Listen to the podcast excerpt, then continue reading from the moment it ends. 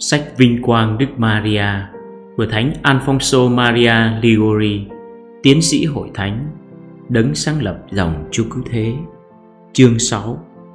Ôi nữ trạng sư của chúng con. Tiết thứ 3. Maria hòa giải tội nhân với Thiên Chúa. Đấng trung gian từ ái. Ân sủng Chúa ban cho linh hồn thật là một kho tàng châu báu, một kho tàng trọng đại, đáng mơ thèm khát vọng.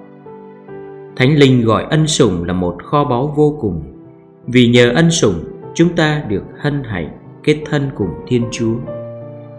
Chúa Giêsu, vị cứu tinh và là Thiên Chúa của chúng ta, đã không ngần ngại gọi những người có ân sủng là bạn hữu.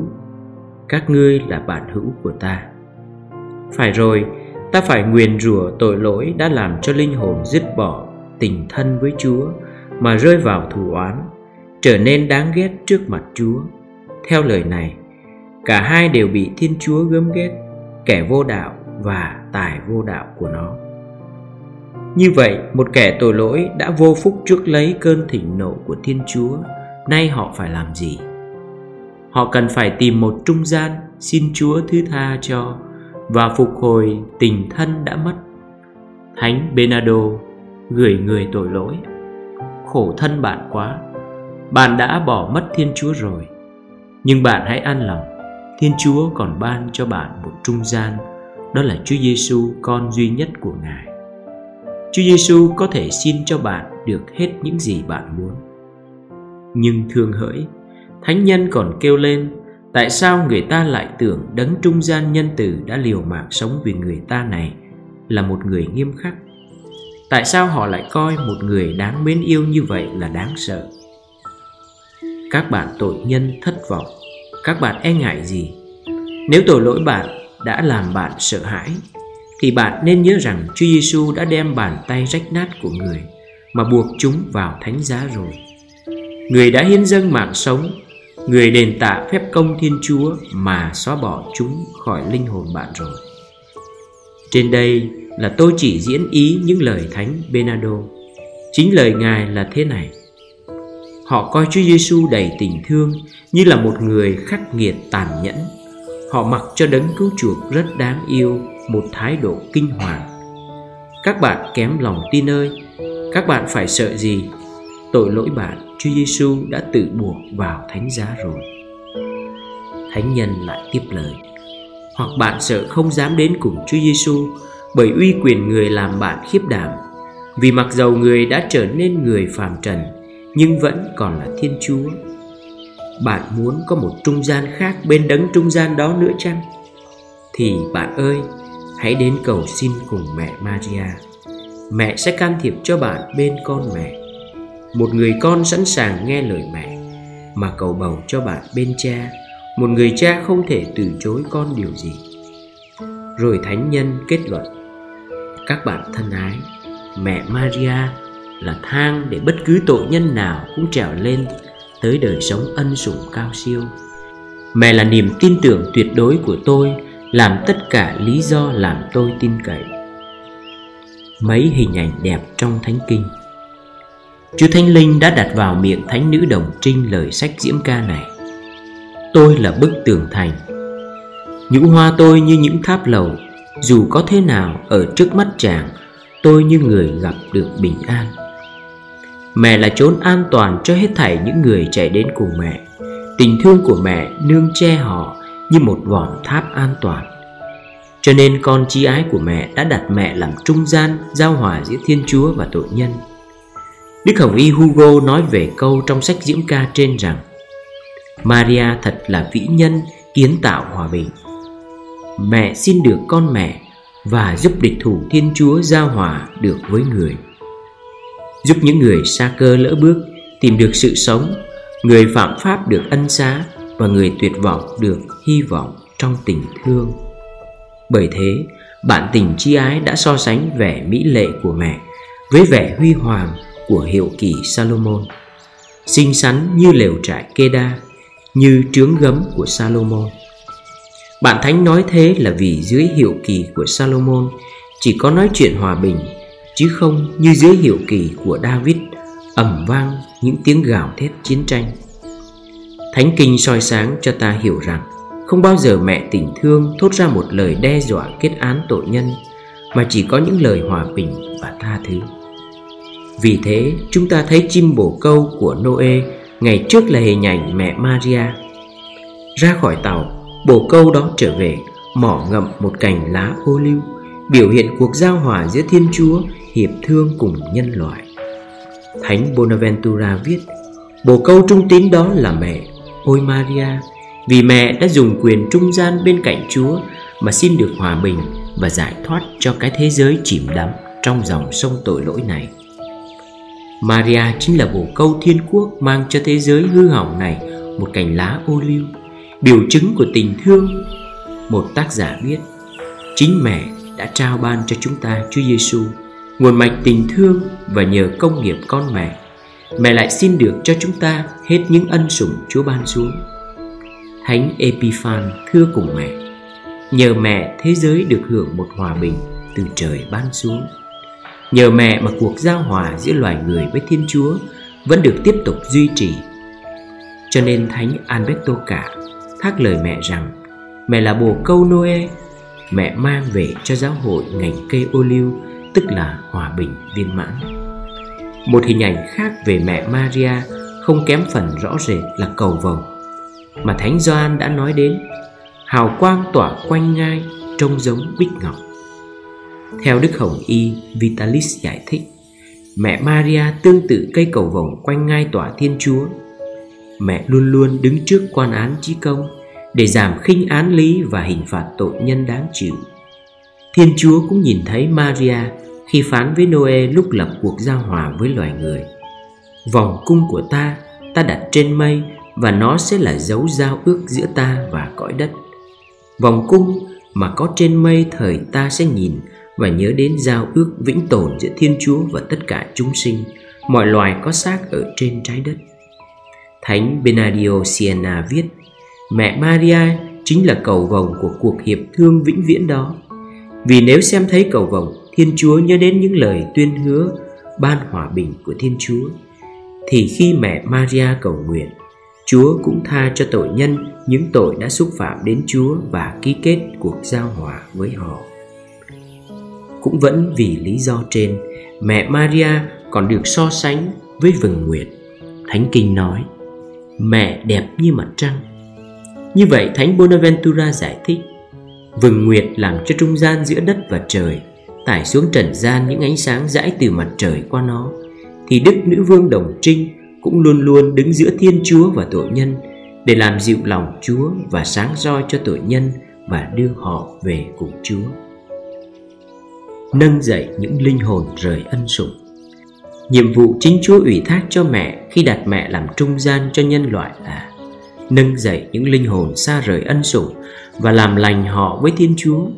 Sáng tạo nên mẹ Chúa trao gửi: hãy đem chăn dắt bầy dê con. Tội nhân chính là hình ảnh những con dê mà sau này trong cánh đồng Josaphat sẽ bị dồn sang phía bên tả của quan án tôn nghiêm, trong khi những con chiên hiền, tức là những người lành, được xếp hàng bên hữu. Đức cha Guglielmo Bale thưa với mẹ: ôi Maria, những con dê đó đã được ủy trao cho mẹ để mẹ biến đổi nên chiên hiền.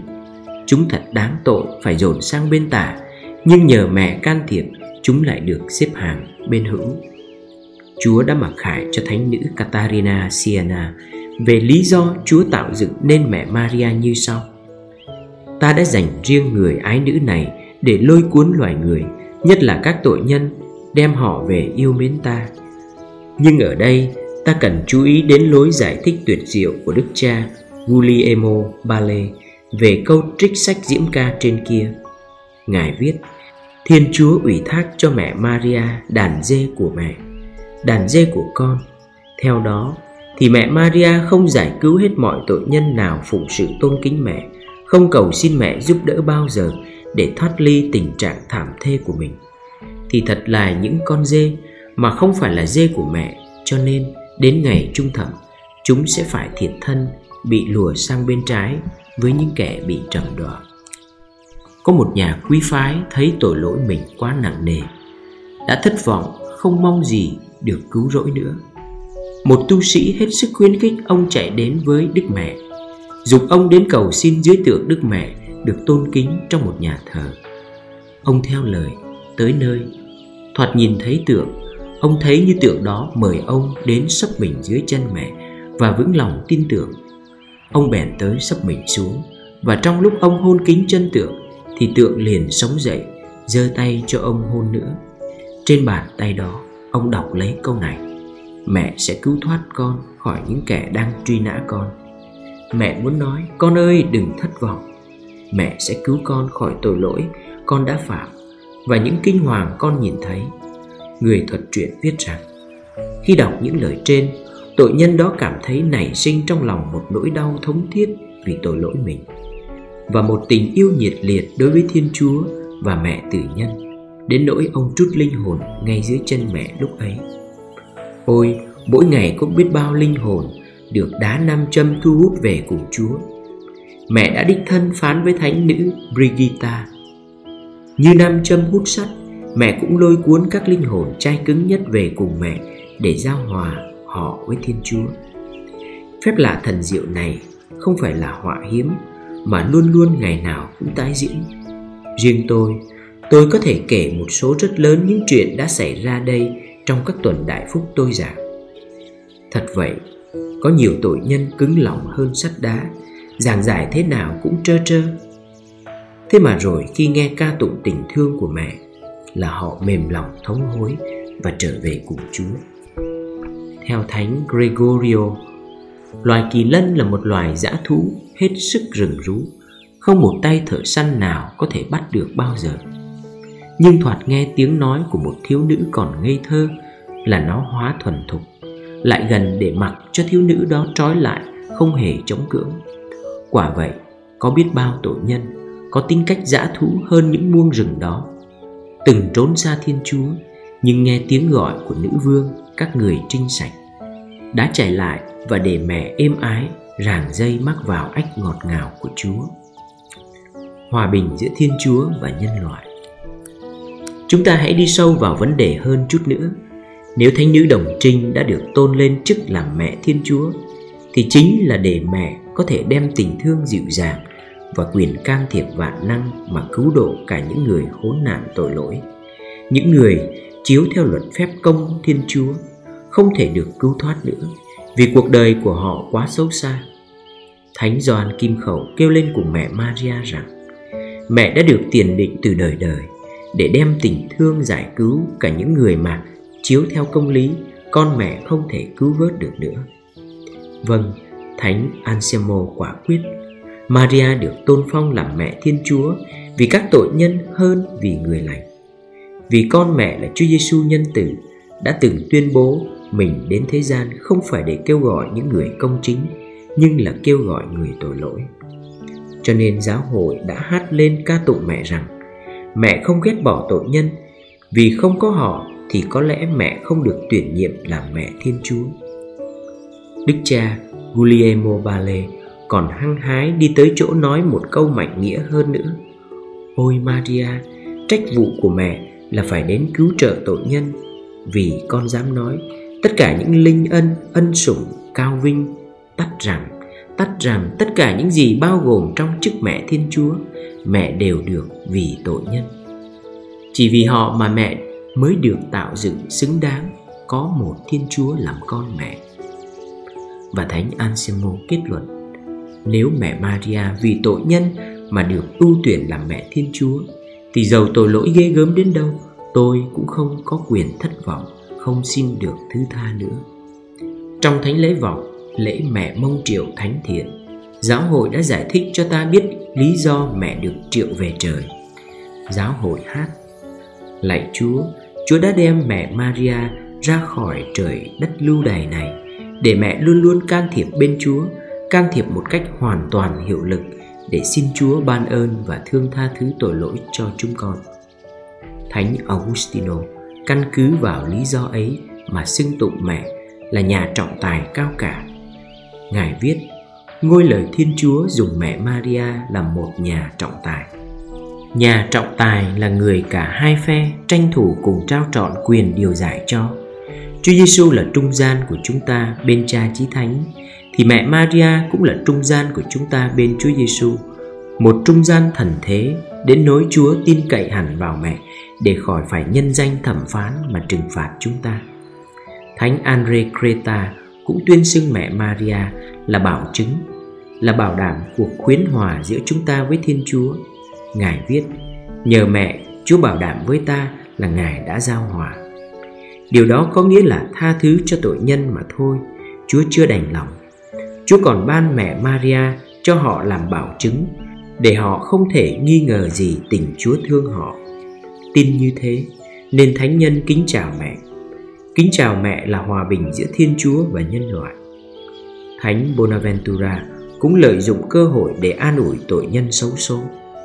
Nếu bạn e sợ Thiên Chúa vì phẫn nộ với bạn, với tội lỗi bạn mà báo oán, thì bạn phải làm thế nào? Phải chạy đến với Thánh nữ Đồng Trinh Maria là hy vọng của tội nhân. Nếu bạn còn e ngại mẹ sẽ từ chối bạn, thì nên nhớ rằng mẹ không biết từ chối đâu. Nhiệm vụ Chúa ủy thác cho mẹ chính là để biện hộ cho tội nhân kia mà.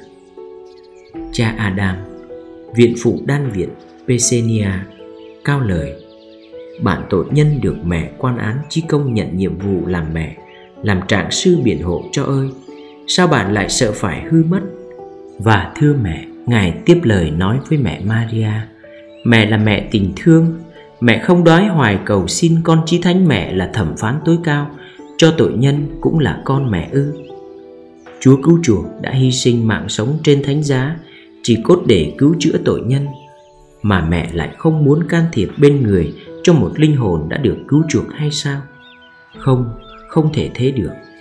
Trái lại, bao giờ mẹ cũng hết sức quan tâm đến việc cầu xin cho hết những ai nài xin mẹ, vì mẹ đã biết rõ Chúa đặt con mẹ làm trung gian giữa Ngài và nhân loại, thì cũng tuyển nhiệm mẹ làm trung gian tha thứ giữa vị thẩm phán và tội nhân nữa. Bởi những lẽ trên, Thánh Benado kết luận: chúng ta hãy tri ân và cảm tạ Chúa đã ban cho chúng ta một vị nữ trung gian như vậy. Bạn tội nhân ơi, dầu bạn tự cảm thấy đã chìm sâu, đã ngoan cố đến đâu đi nữa, xin bạn đừng thất vọng. Mà đúng ra, bạn hãy tạ ơn Chúa vì ước vọng thương yêu bạn, không những đã vui lòng ban cho bạn Chúa Giêsu, con Chí Thánh Ngài, làm trạng sư biện hộ cho bạn, mà để tưởng lệ ban thêm can đảm cậy trông, còn bổ nhiệm mẹ Maria làm chức vụ nữ trạng sư bênh vực bạn nữa. Nhiệm vụ của mẹ là cầu xin Chúa ban cho bạn hết những gì mẹ muốn. Nên bạn hãy cứ đến dưới chân mẹ, cầu mẹ hộ phù, thế nào bạn cũng được cứu thoát. Tội con đã được xóa.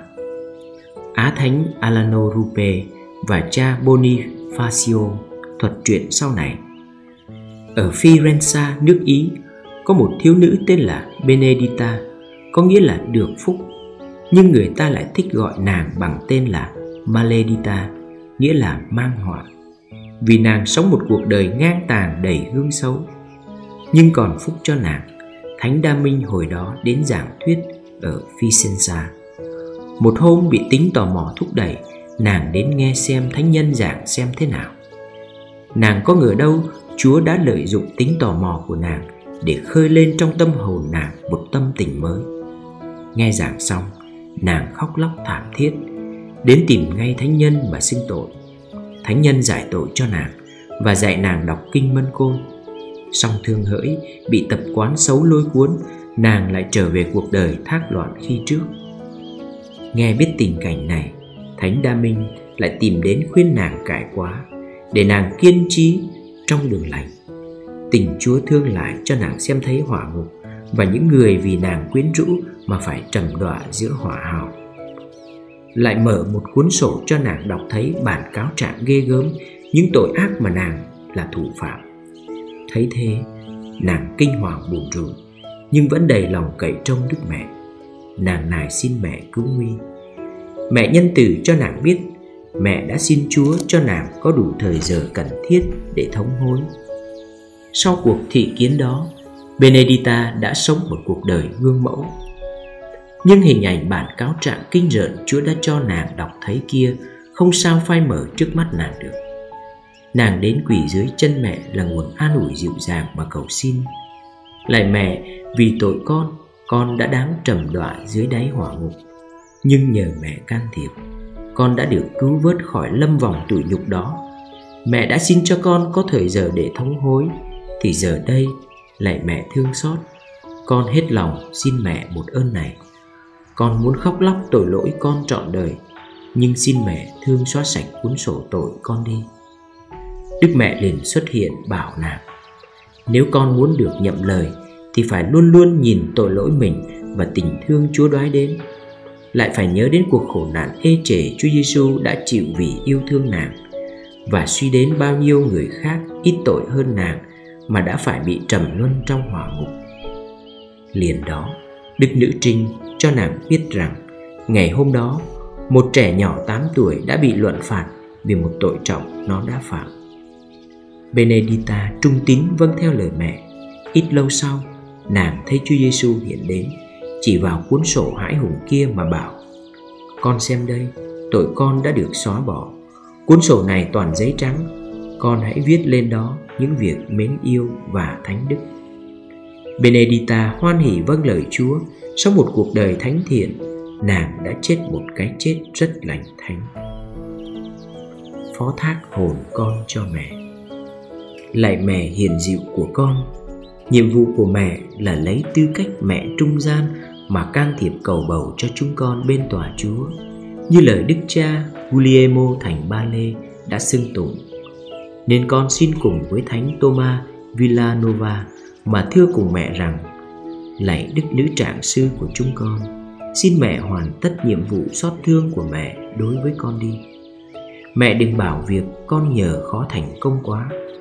Con cũng như mọi người đều biết chắc rằng chẳng có việc nào, dầu tuyệt vô hy vọng, mà lại bất thành được trong tay mẹ. Thế mà việc của con lại không kết quả sao? Không đâu, con không sợ như vậy. Thật ra, suy đến tội lỗi đầy ngập của con, thì con cũng có sợ mẹ từ chối, không bảo chữa cho con. Nhưng suy đến tình thương bao la và ước nguyện nồng cháy, từng dồn ép trái tim nhân ái của mẹ cứu vớt những tội nhân cùng cực, thì con lại chẳng sợ gì nữa. Đã có ai chạy đến cầu xin mẹ mà phải hư mất đâu. Ôi Maria Trạng Sư cao cả, là nơi con nương ẩn, là hy vọng của con, xin đến cứu con đi. Con đặt vào tay mẹ trót cả định mệnh đời đời của con. Con phó thác cho mẹ linh hồn con. Linh hồn con đã hư hỏng, chỉ mẹ mới cứu thoát được. Con phải tạ ơn Chúa biết bao vì đã soi cho con biết đặt vào mẹ một hy vọng lớn lao như vậy. Dẫu con bất xứng thì con cũng nghiệm thấy rằng hy vọng đó sẽ đưa con vào nơi vĩnh phúc. Chỉ còn có một mối e ngại làm con rầu lòng thôi. Mẹ ơi, đó là nhỡ ra có ngày nào con hững hờ không tin tưởng ở mẹ nữa. Lạy mẹ, con nài xin mẹ vì lòng mẹ yêu mến Chúa Giêsu. Mẹ hãy duy trì và tăng triển nơi con lòng tin tưởng vào quyền cầu bầu của mẹ. Quyền cầu bầu sẽ mở cho con một cửa rộng đi vào tình thân của Chúa. Tình thân chí thánh này, con đã từng phạm tội mà mù tối dày đạp và khinh chê. Nhưng khi đã tìm lại được rồi, trông cậy nhờ mẹ giúp, con sẽ duy trì được mãi. Và cũng nhờ mẹ, con đã duy trì được tình thân này, thì con sẽ được vào nước trời. Cảm tạ mẹ và ca tụng tình Chúa và tình mẹ thương xót con cho đến muôn đời vô tận. Amen. Hy vọng của con là thế. Con ước mong thực hiện được hy vọng này. Vâng, một ngày kia, hy vọng đó sẽ thành sự thực cho con. Amen.